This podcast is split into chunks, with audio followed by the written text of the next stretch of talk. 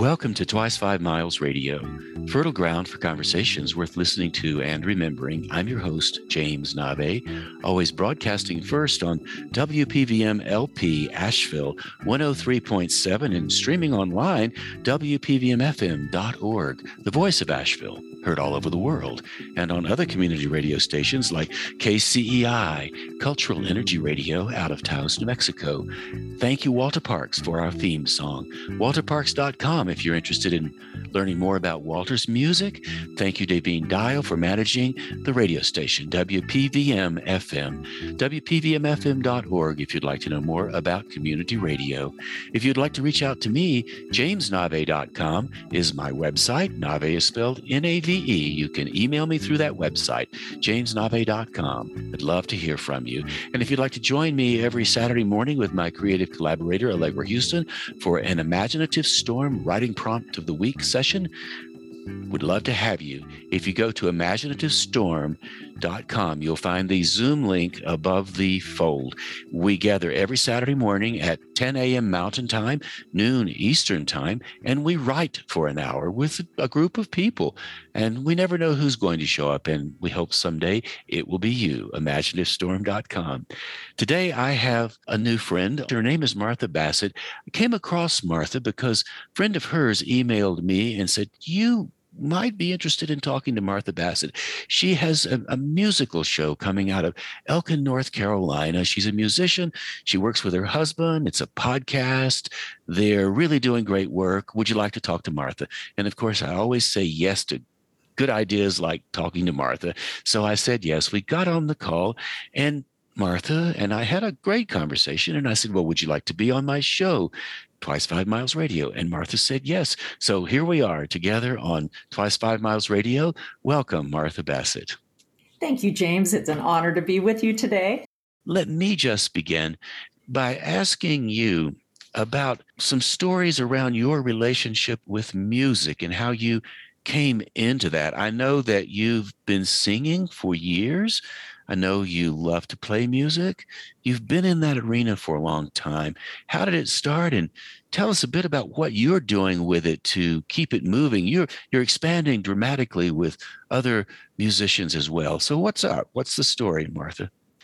I'm from a bluegrass and country gospel family in West Virginia, and uh, my big rebellion as a teenager was to go into classical music so I ventured out to the University of Kentucky and got a degree in vocal performance, and then came to North Carolina to pursue a master's in voice at UNC Greensboro. I fell into the music scene in Greensboro, ended up uh, leaving classical music mostly behind, and uh, my first band was a swing band called Martha and the Mood Swingers. We played all over the region. Um, I became interested in old time music and started playing upright bass. And then I formed an Americana band and started playing guitar and became more interested in jazz as well and started playing jazz guitar. A few years ago, when the current owners of the Reeves Theater in Elkin first purchased the theater, they called me up and said, Would you be interested in doing something regular at the Reeves once we open up? And my partner, Pat, who is a large thinker, said, We're going to have a show. We're, we're going to be the Martha Bassett Show. We're now starting our fifth season of the Martha Bassett Show, and it is a collaborative uh, musical variety show along the lines of the former Prairie Home Companion. We've, we've tried a little bit of comedy, not to the extent that they did. We are in it to win it now with uh, the fifth season of the Martha Bassett Show. And since the beginning of the pandemic, we have added two radio stations to our podcast, which are um, WFDD out of Wake Forest in Winston-Salem and WUTC in Chattanooga. So here we are what does in it to win it mean? I hear that all the time. What are you, what are you, are you going to go down there every night and do what was like the Beatles did? They played eight days a week in Hamburg until they got, got discovered. What I mean by that is that I want to um, bring our show to the national stage when it comes to radio. I, I love our product. We have amazing artists on the show and we feature a lot of North Carolina artists as well as national artists. And I'm super proud of what we're doing, and I want everyone to hear it. Well, that's going big. I love that. I love that attitude because when you have pride in your work, it's easy to to offer it out to the world because it feeds you and you know if it's feeding you, it must feed many others. Obviously, 5 years into this work, it must be doing you must be doing something right. We must be. And you're right. It, when you have a product like this, it's a little different than when I was just taking my band out on the road. It felt a little different marketing myself that way. With the show, it's not just about me, it's about our whole team and the great artists that we bring in. Talk about Pat, the man that you have as a partner and the one that plays with you and is on stage and and everything else. What's going on with all of that? Well, Pat is an upright bass player. He has a great producer mind as well. He's my partner in everything that I do. We started back in 2018 with Jonathan Byrd and the Pickup Cowboy. He's a wonderful North Carolina artist who plays internationally. He's been a recurring guest on the show, and he's actually my next guest this month. So um, I'm really excited to have Jonathan Byrd back. Another North Carolina artist that has been on every season is young Presley Barker. He's a teenager from Traphill, North Carolina. He's 17 now. And I think the first time he was on the show, he was 13. And it's been just beautiful watching him grow up on the show. Mollie O'Brien from Colorado, the great singer, has been on the show. Amythyst Kiah from Tennessee. Sam Baker, great Texas singer songwriter. Gaelynn Lea from Minnesota. Alasdair Fraser and Natalie Haas have been on the show. Spoken word artist Minton Sparks. Great singer Heather Maloney. Elizabeth Cook, outlaw country star. That's just a smattering of people that we've had in the past. Well, that sounds fantastic. I do know Minton. Minton's been on this show before. She's a oh, really? fantastic singer, songwriter, spoken word artist, storyteller. She goes in one direction and then she turns around and goes in another and then she moves back to the other. And she was also a, a psychologist as well. So she's done a lot yes. of psychology and entrepreneurial things. So I, I do love Minton Sparks. And I like the way Minton takes her improvisational sensibilities and brings them into memorized material and makes it seem like it's improvisational. That's really hard to do. I can do a little bit of that, but it's very difficult to do. And I admire Minton for that work, which brings me around to asking you a question about music that you might be able to reflect on a bit. You said you moved into jazz and you've been into the bluegrass, old time, upright bass playing what is your view of how jazz and the old time music molds or, or fuses together, or does it? It's an easy connection to make between bluegrass and jazz. Every bluegrass player that I know wants to play jazz.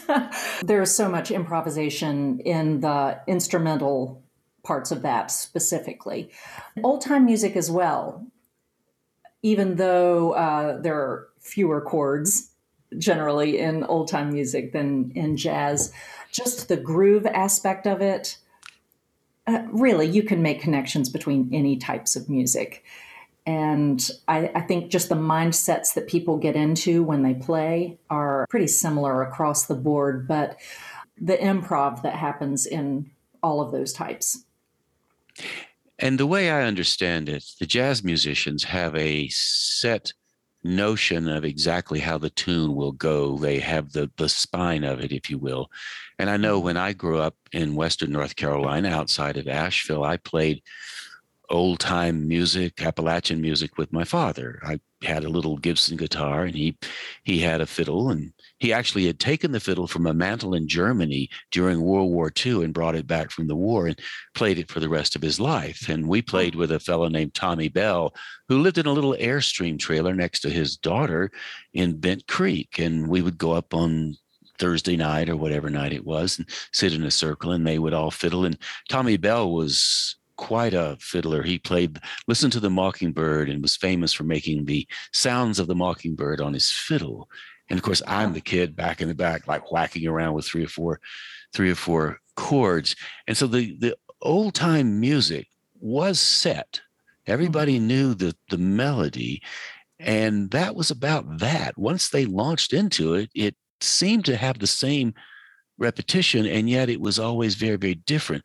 So I'm thinking maybe, say, for the great classical songs that the fabulous orchestras play note for note, so much of the rest of this is kind of up for grabs in terms of how one enters it improvisationally. That's true. And coming from the classical world, there is so much that you do not improvise in, in, classical music. The keys are set even. And outside of classical music, I can sing anything in any key that I want. But what is always different about all of those performances is that the artists have so much freedom with tempo and timbre and phrasing. So I would not say that there is no improvisation in classical music. It's just not with the set notes, the way the music is written. And in jazz and even old time music and bluegrass, yes, there is a framework that everybody is working within, but I don't have to sing the melody the same way every time. I can improvise what notes I sing, and same thing for the fiddler or the guitar player or any of the players. I'm drawn to this conversation for many reasons. First of all, as I explained, I grew up playing music with my father. And one of my problems when I was playing, I, I couldn't hear the notes well enough to tune the guitar. I could almost get it right, but I couldn't quite get it. Now, of course, we have apps that you just tune it and it's fine. But some people could just pick it up and tune it. I know some classical musicians are required to listen to a phrase and write the notes down as they hear them. And if they don't get them right, then they flunk the test. I'm thinking, I, I have no idea what a C sounds like. So when I started to try to sing, I sang way, way, way off key and and couldn't couldn't do anything about it. And I would talk to people who sang because I always wanted to sing like a great singer and I could never work myself into that. And I realized later that I don't hear music in my head. I have no music inside my brain. And I talked to so many musicians who said, Oh, I can hear symphonies. I hear the song, I hear it once, and I remember it like it was yesterday, and I can play it note for note. And that always astounded me. so, and I did compensate for it by taking up the spoken word and later learned that I didn't really need to hear music in my head. All I needed to do was phrase it like Leonard Cohen and it would sound okay with the guitar, even though I'm not hitting all the notes perfectly. What about you? Do you hear music in your head? How does that work for you? I do not have perfect pitch, which is actually an advantage. People with perfect pitch are driven crazy by all the out of tuneness around them. Whereas with relative pitch, I can hear something and harmonize with it. I am a low voiced singer. I grew up learning and hearing and improvising harmony parts. So I'm an alto. As a child, that made me feel like I really wasn't a good singer because my voice wasn't high enough to sing along with Olivia Newton John. Pop music goes in and out of high voiced, low voiced women. I loved singing along with Cass Elliot because I could sing her I just trained myself coming up to sing alto so that I could sing along in the church choir. My first instrument was piano, which really helped me understand music in a more comprehensive way. I learned how to do chord inversions and play different types of chords augmented chords, diminished chords, um, seventh chords, major seventh chords. That helped me once I started playing guitar and was in college theory class because that's what all of that is built around. You notice that in a symphony, the oboe or the violin gives a pitch and the whole orchestra tunes to that. It uh, usually doesn't work that way out, outside of classical music, but string players, most most players just learn to tune to a pitch. I frankly use a tuner on my guitar so that I make sure I'm right. And then it, within a band, we all tune to each other, and uh, different people do it differently. It's interesting for me because, like I said, I don't hear music in my head. And yet, if you sing a note, I can match it because I can Uh-huh. hear it outside of my head. And I can hear when you're off singing or somebody's guitar is off a bit. That said, I was at a concert couple of years ago with Walter Parks at the White Horse Music Room in Black Mountain, North Carolina. And Walter did a, a show. Another musician, David Lamont, was in the audience. And afterwards, David and Walter were talking about the show. Walter said, "Oh, I was pretty satisfied with it. It did fine. I, I liked it already." He said, "But you know, I was, I was really kind of off on that D. It was a few, few beats off, or there was something off about it." And David said, "Well, you know, Walter, I did notice that." And I'm like, "What are you guys talking about?" I had no idea what they were talking about. But of course, both are professional musicians, and he knew exactly what Walter was talking about, and he had actually noticed it, which made me think about myself as a, an audience member and all the other audience members around me. We all enjoyed the show. Mhm. And Walter sang and played, and the drummer played. He even invited me up, and I did some poetry. Of course, I was reciting my poems and not listening too much to the music because I was trying to do what I needed to do. Sure. It was fun though.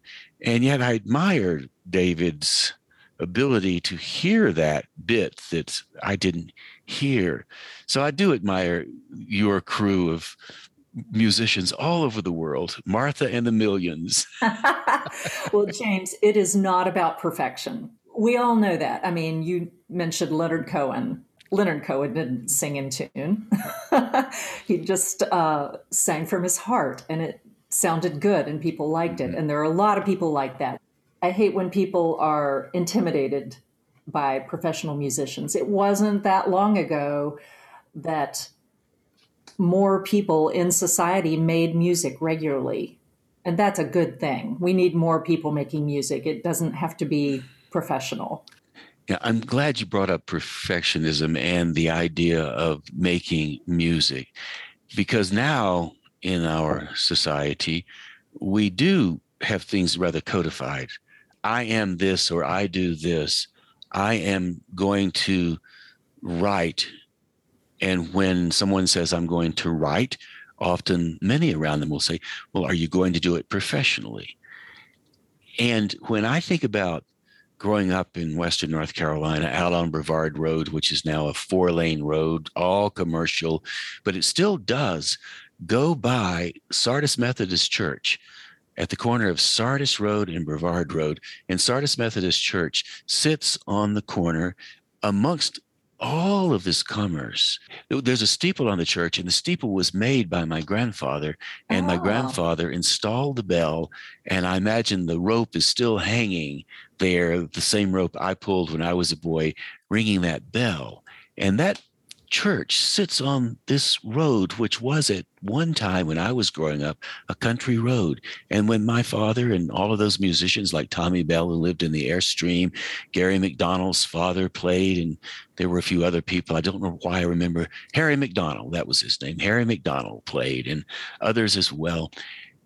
And when they came to these homes to sit around in those circles, they showed up in their work clothes. They mm-hmm. came from the power company. They came from the fields. They came from the lumber company, wh- wherever they were working, and they brought their fiddles and they would say, "Let's make music." And when you ask them, "What do you do?" they never identified themselves as musicians. They would look with a blank stare and say, "Well, I work at the I work at the bank and I make music." So they were always saying making music rather than I am a musician.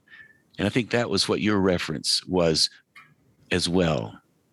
Absolutely. My uncles did the same thing.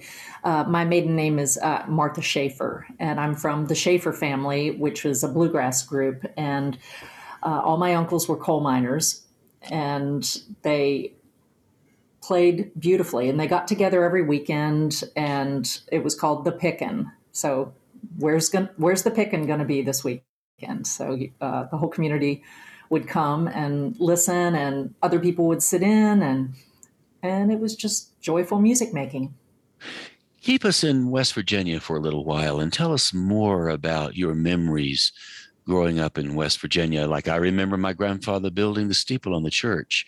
What about you, West Virginia? People come from I the started, mountains. Uh, yes, I started singing in the church choir when I was pretty young. I don't know, maybe six or seven. And my grandmother would just, I would always sit beside her and she would take me up to the choir and I would stand beside her. And she was the loudest alto, Mary Ann Schaefer.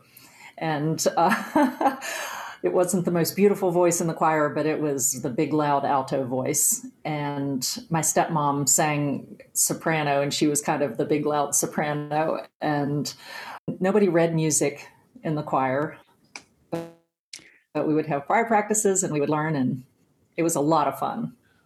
What kind of church did you grow up in? This was a missionary Baptist church. So it was pretty hardcore. And there were bluegrass musicians who would play sometimes, but it was mostly piano based. Lots of hearty singing.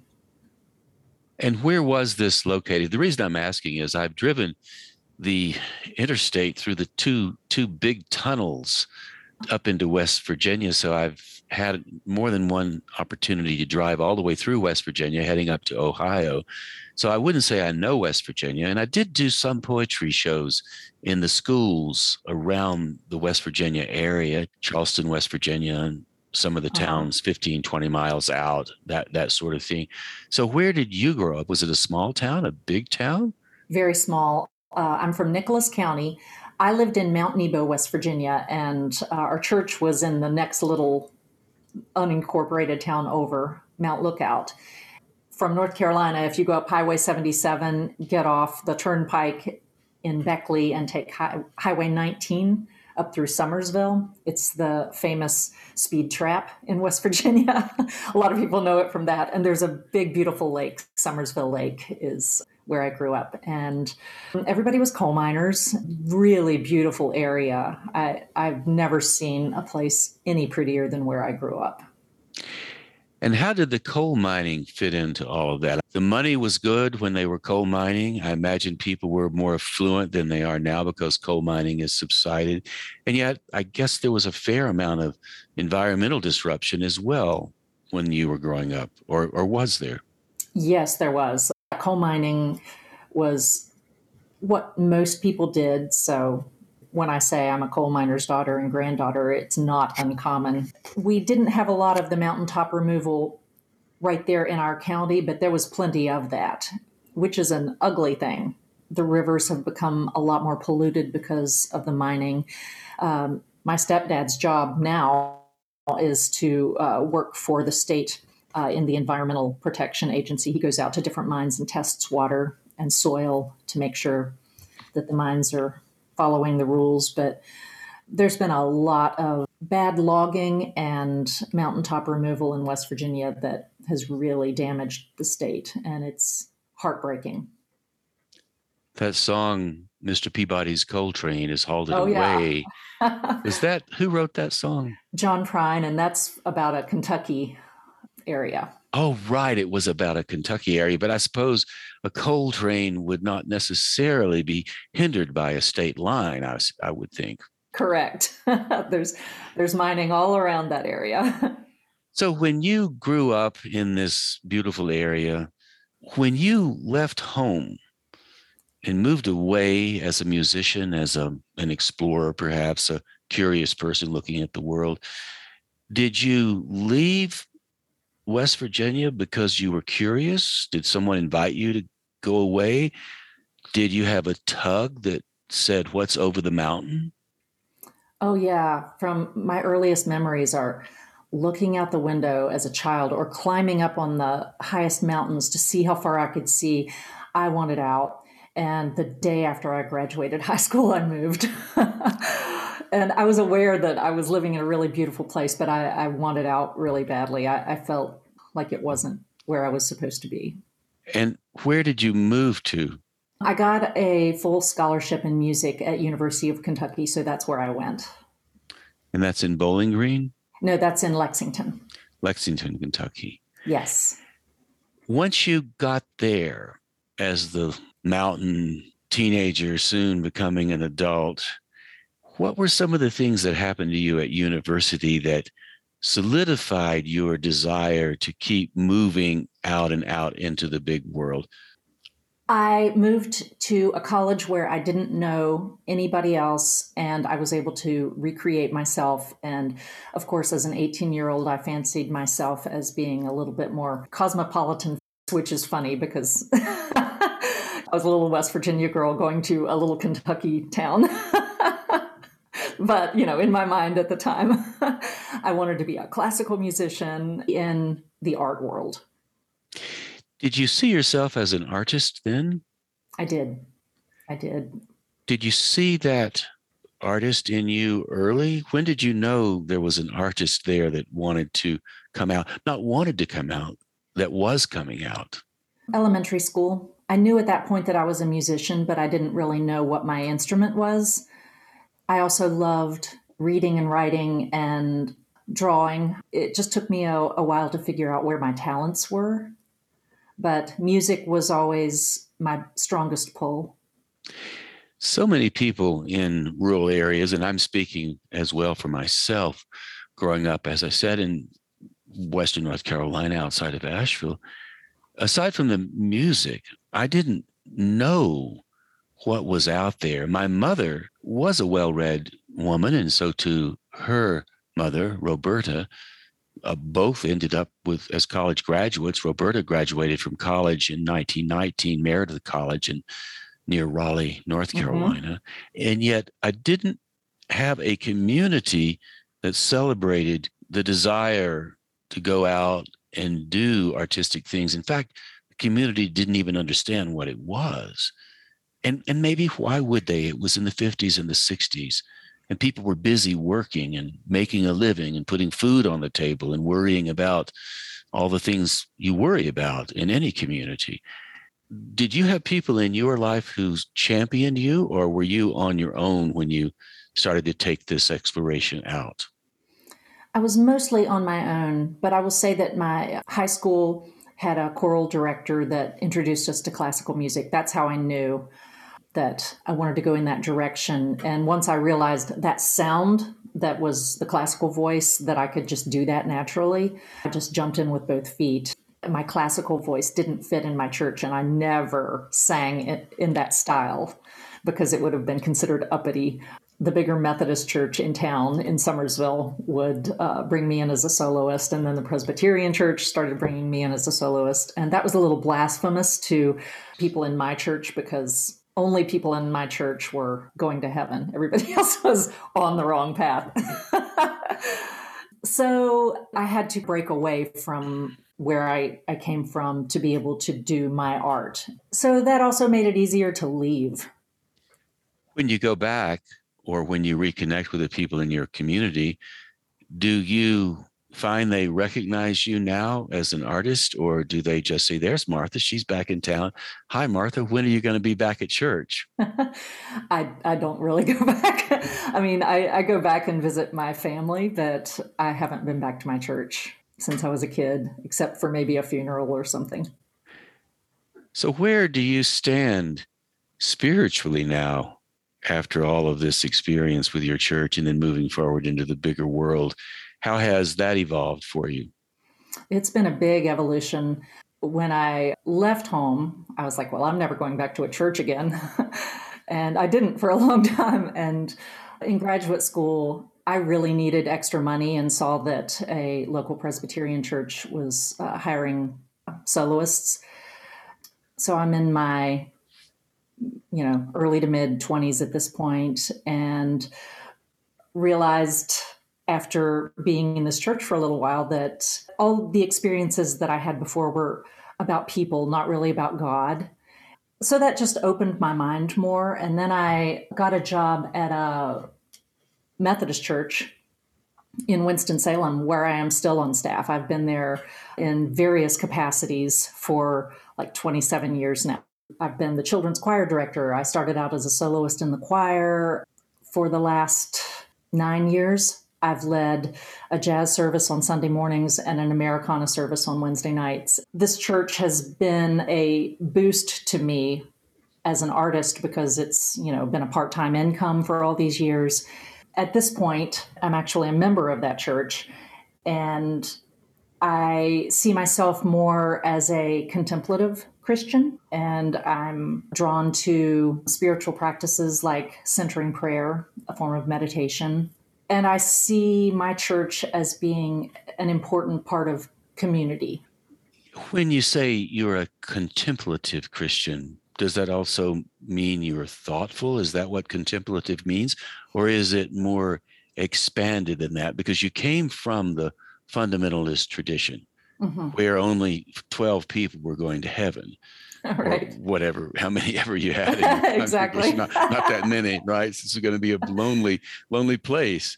And not all of them were going. oh, right. Of course, you had to cut cut it in half because a few did these things on the side. And right. so, what is contemplative Christianity? It is more of the universal, God as the universe, and people and all of the earth, not just people. I, I, don't believe that we are separate from anything else. I believe that the entire universe is just a manifestation of God. When I say contemplative Christian, you could just as easily bring in any other faith tradition to that. I've never been able to see myself as separate from all of the rest of this. Somehow, right. I look out. Now, I see myself fitting in in a rather small way, but I don't see myself as being removed from any of it. I don't see how I could possibly be removed from it. I mean, after all, if you go trillion years, you're still only a small trillion years from where you started, and then you have infinity left. So where will you where would you go anyway to separate from it because you can't? So I often and enjoy that's eternal life it's eternal because it's infinite. And if you have an infinite life, it couldn't be anything other than eternal because it has no ending or beginning, which to me suggests lots of possibilities. Lots of things could go on that I would I will never understand. So while I do find myself sometimes wondering about theology that's grounded so strongly in earthly human logic, I do find myself wondering about that. I'm going like, well, I don't know. You know, maybe two and two is four on a small scale, but what is two and two when you go out into infinity? I think it's all about embracing the mystery. As Americans, that's very difficult to be that vulnerable. And I love the idea of embracing the mystery, but I also might suggest the mystery has already embraced us. And maybe we just have to accept that because we're wrapped in infinity and infinity is always mysterious because who could know that many answers to that many questions? If we tried all our lives how could we know it? I think it's important to let go of intellectualism when it comes to spiritual matters. So that doesn't mean believe in simplistic things. I, I don't think it's about dogma. I, I, I think it's about openness that may be why so many people come to your show down there in Elkin because you have an open door like the church is open. Come in my friends and let's let's sing to the sing to the high heavens. Shifting a little bit back to your show you uh-huh. said you and your your partner you've been with for god knows how many years it sounds like a long long time. Yeah. You two are really going at this from a professional point of view. And I'm asking this question for people who listen in, wondering, well, maybe I could engage in my own podcast or my own radio show. So tell us the inner workings of this. How does this lay itself out week to week? And how do you produce it? And what kind of connections do you make? I know it's the website is the Martha Bassett Show.com. Is that it? Correct. MarthaBassettShow.com. And when I first went on the website, I thought, well, this woman knows what she's doing. Gosh, well, gee whiz. And I know that that's true, obviously, because your promo shows us that. How does all of it work? It's been an evolution. Uh, really, uh, it started with Pat's large idea, and then the two of us honing it down to figure out how to accomplish this big thing that that we were envisioning. And it it changes and develops with each season. Pat and I try and stay in our own lanes. I am more involved in the booking and the musical decisions and of course he is involved in that with me but i i do those things um, he is more involved in the production meaning organizing the production team which at this point is two cameramen, a sound person, a broadcast sound person. We've really developed a team. So the two of us could not do this alone. On the day of the show, we usually have between 15 and 18 people on the entire crew, which includes the musicians and all of the support staff. So, when you do these shows, you obviously have a lot of people on staff. Mm-hmm. So, you've managed to take this from an idea to something that obviously has some funding because you have to supply the rent and pay for the gear and the people who come, probably pay the musicians as well. Mm-hmm. And then how do you manage all to, how are you managing to get the word out? Is this something that you're doing organically or do you have a strategy to take you to the national level, your branding strategy? It started very grassroots.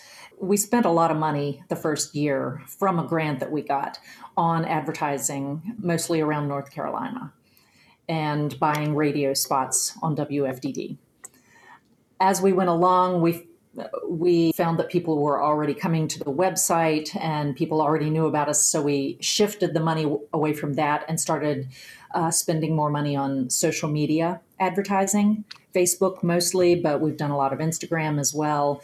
That has been cheaper and more effective uh, at this point it is yet to be seen where we're going with the advertising as we go forward. I'm going to need some professional guidance on that as we expand into other markets. So, when you work with Facebook and Instagram, you say you advertise on them, you buy ads on Facebook and you buy ads on Instagram. The Facebook ads and the Instagram ads are working for you. How do you know? Do you get people calling you? Do people tune into the shows? How does it work? they show up and through the ticketing mechanism we know where they're coming from so we we see where we're drawing people from around the state and oddly we're not doing that much uh, in elkin itself i think that has grown some but the bulk of our audience comes from the triad winston-salem and all around that area. And then it's it differs from show to show depending on who our guests are. We sometimes have people driving in from Charlotte, Raleigh, other states, Virginia, depending on if I have a famous artist that uh, people want to see. Do you write your own music as well as perform other music? Because I know you're in every show. You and Pat blend and host as you move forward. So, what about your collaboration with Pat or with yourself in your own music? Yes, I do write music. I can certainly not keep up with the demands of the show. I try not to repeat very much of uh, what I'm performing. So uh, let's talk a little bit about that. I, I, wanted to have collaboration with the artists. So we put together a very specific show flow that we send out to the three artists that we, we bring on the show. My band, which is the house band, also performs and the house band backs up. Usually, all three of the artists, not always, depending on what the situation is. Some people are more self contained, but there's always a finale, all cast song that we try and keep kind of simple so that everybody can jump on and solo and sing verses.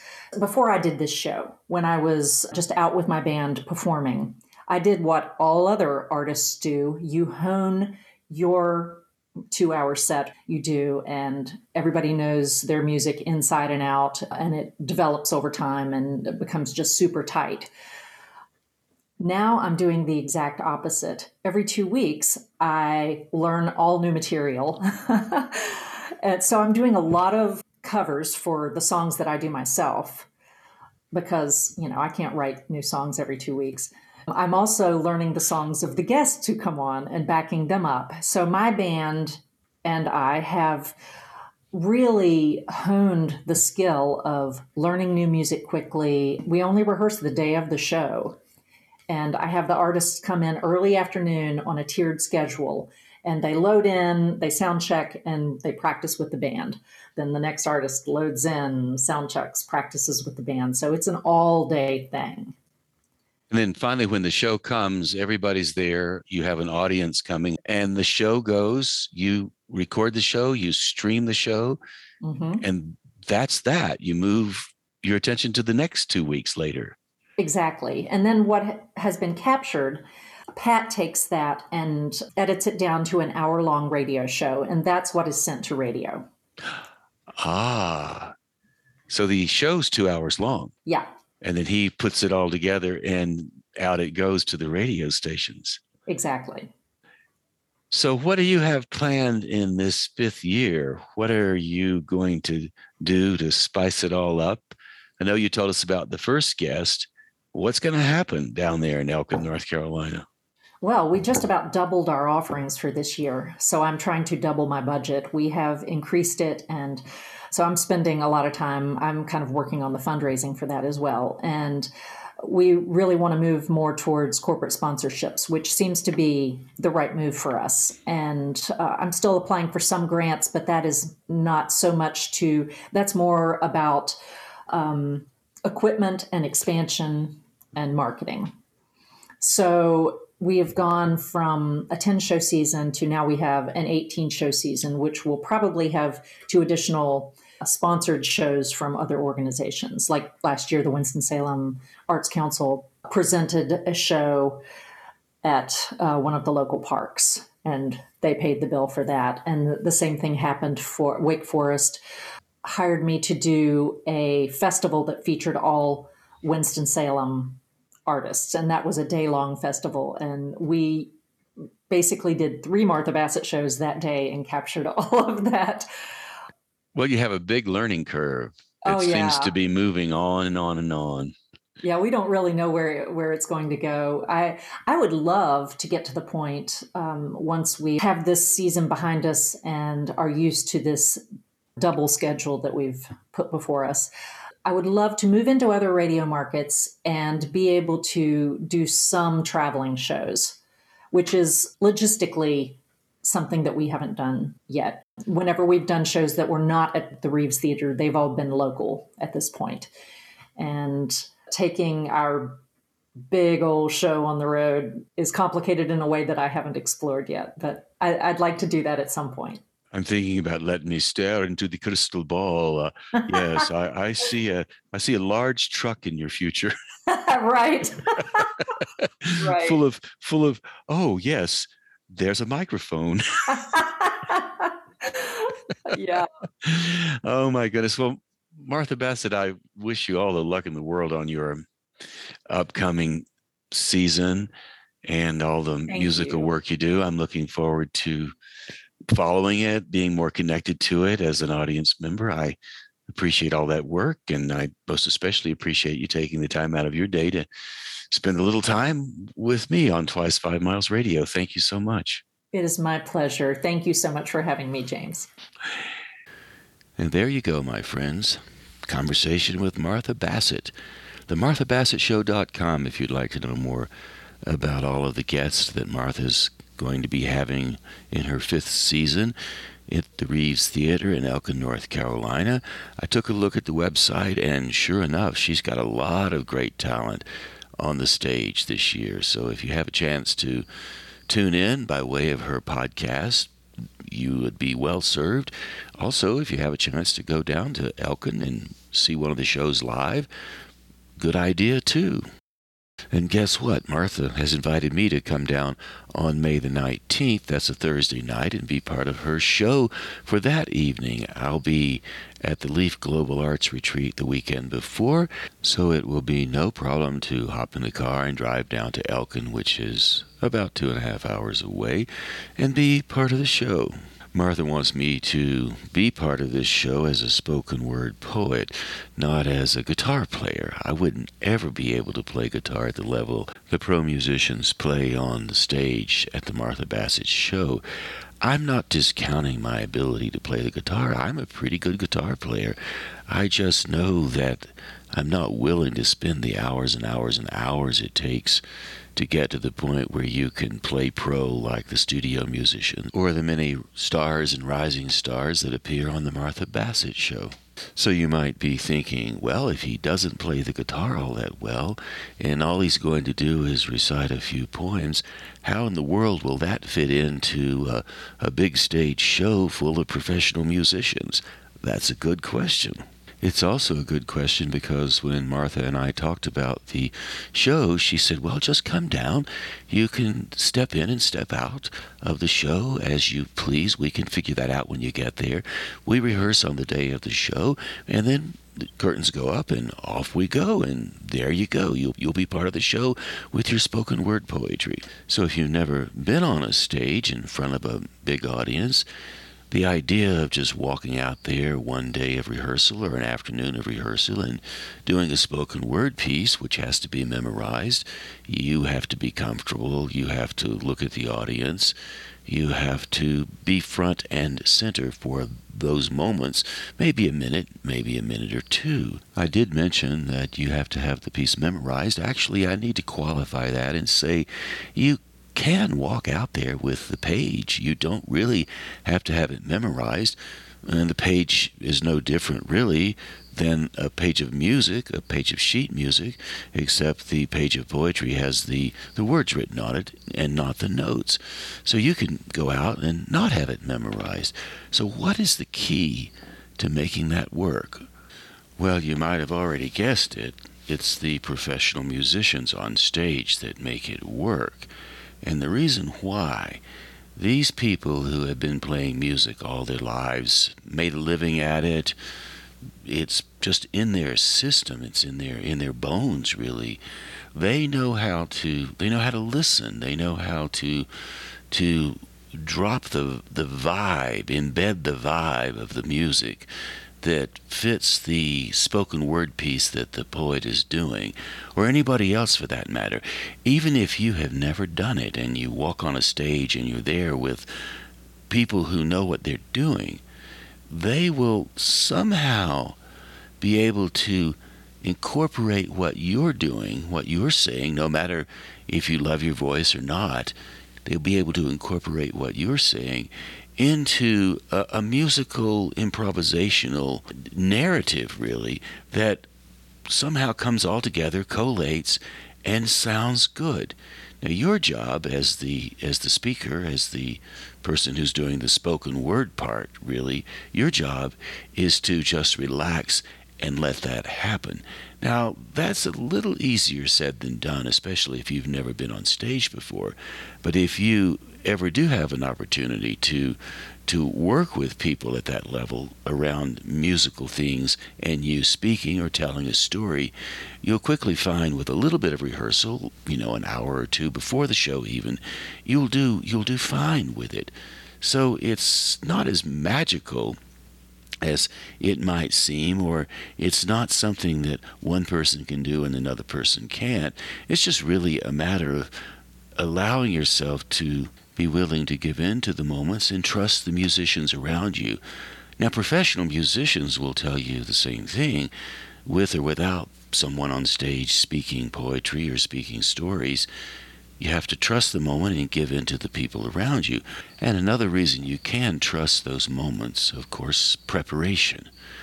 You probably already know that the more you prepare, the more comfortable you will be when the time comes to deliver whatever it is that you've been preparing for.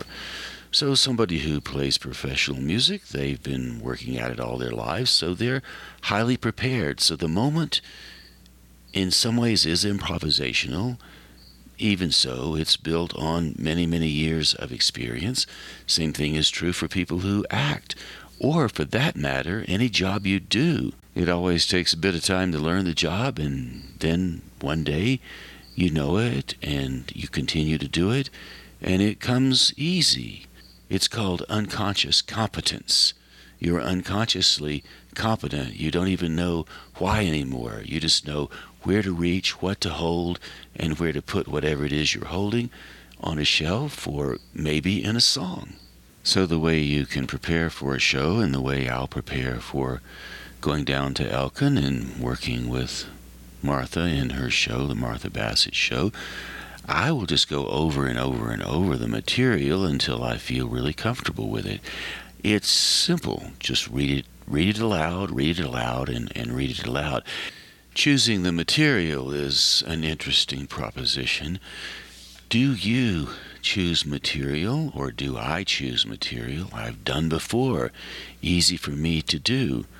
Do I take my paper on the stage with me and, and read off the page, or do I get it down to the point where I can just say it like I'm talking now, or like you and I might be talking in a coffee shop if we met somewhere on a street in some town somewhere in the world?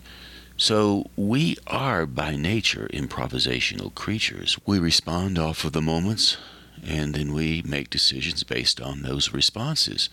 And often in conversation, you just talk, you tell your story, you pull straight out of your memories.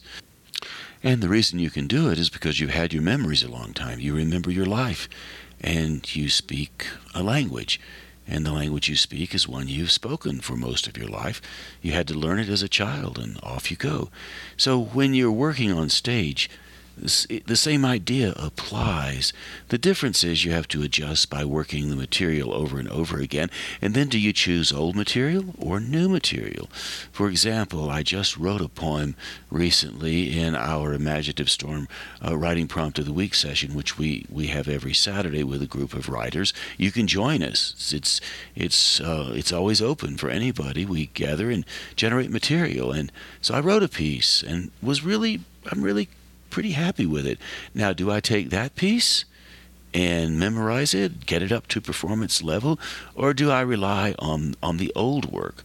The old work is easy because it's already there. The new work is more difficult, maybe more creatively challenging because it's it is well new work. And with new work, since you've never done it before, since I've never done it before, I don't know how well it will fly for a radio audience, fly for a bigger audience with musicians behind it. Now, like like a piece of old work that I have that would be fun to do for the Martha Bassett show would be something like this.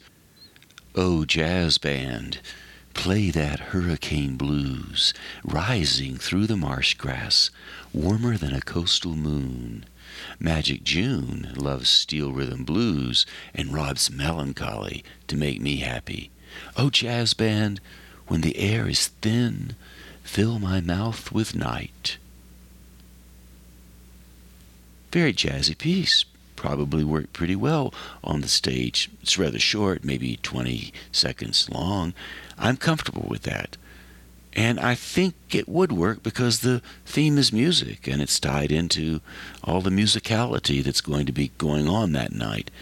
On the other hand, the piece I wrote that I'm rather pleased with, I have no idea if it'll work on stage with musicians behind me or not, but I, I do like it. And and maybe maybe you will too. You can even email me. My website's jamesnave.com. You can email me through my website, Nave spelled N-A-V-E, and let me know what, what you think. So here's the poem. I'm watching you lean into the impressive blunt wind between your place and mine. We once walked in the listening forest, not an abstraction with no wings showing, but a listening forest where our wings were full tango, spinning, spinning. I'm out of here, you sang, spinning, spinning more, teaching eagles to smoke and teaching me to close my eyes when the thick smoke comes. Old smoke, go away, come again another day, you sang. My friends, this is no juxtaposition. It's only me and the electric blue floating above the swamp between one mist and another. The ghost days are gone. Nothing incongruous about this story. It's all true. It's always all true when you impress the wind blowing in the wet green forest where smoke does not cause forest fires. Forget action during these days when fashion, fire, falcons sunburn all your desires. You belong to this time when the spray of distant fires sends wings and talons to prey on the land. Are you ready to dance with falcons? Are you smoking blue? Do you hear the rumble in the snow? Have you forgotten the long ancient rainforest where wild winds blow forty dreams across the frozen land? Come home when you can. Come home. So that's a brand new piece that I may or may not use when I go down to see Martha at her show. Even so, that's the beginning of the piece in terms of the spoken word part of it. Who knows where any of this will go, but you got to run it out there. You got to play it out and, and see what happens. And on that note, we have arrived at the top of our time together. And so I would like to say thank you ever so much for tuning in to Twice Five Miles Radio, fertile ground for conversations worth listening to and remembering. I'm your host, James Nave, always broadcasting first on WPVM LP, Asheville 103.7, streaming online, WPVMFM.org, the voice of Asheville, heard all over the world, and on other community radio stations like KCEI, Cultural Energy Radio, coming out of Taos, New Mexico. Thank you, Walter Parks, for our theme song, walterparks.com, if you're interested in Walter's music. Thank you, Devine Dial, for managing WPVM FM. If you are interested in community radio, WPVMFM.org, good place to start. And if you're thinking about picking up your writing again or starting writing for the very first time, you can always join me every Saturday morning for the Imaginative Storm Writing Prompt of the Week session. I, I host that with my creative partner, Allegra Huston. You can find the link, the Zoom link, at imaginativestorm.com. Would always love to love to have you on the call. The door's always open. So so please, imaginativestorm.com. We hope to see you there if you are so moved. And you can always reach out to me, jamesnave.com. That's my website. I would love to hear from you. Nave is spelled N A V E. You can email me through that website. So, on that note, once again, thanks for tuning in, and I do hope that you tune in again next time. And until then, I'll catch you on that turnaround somewhere down the line.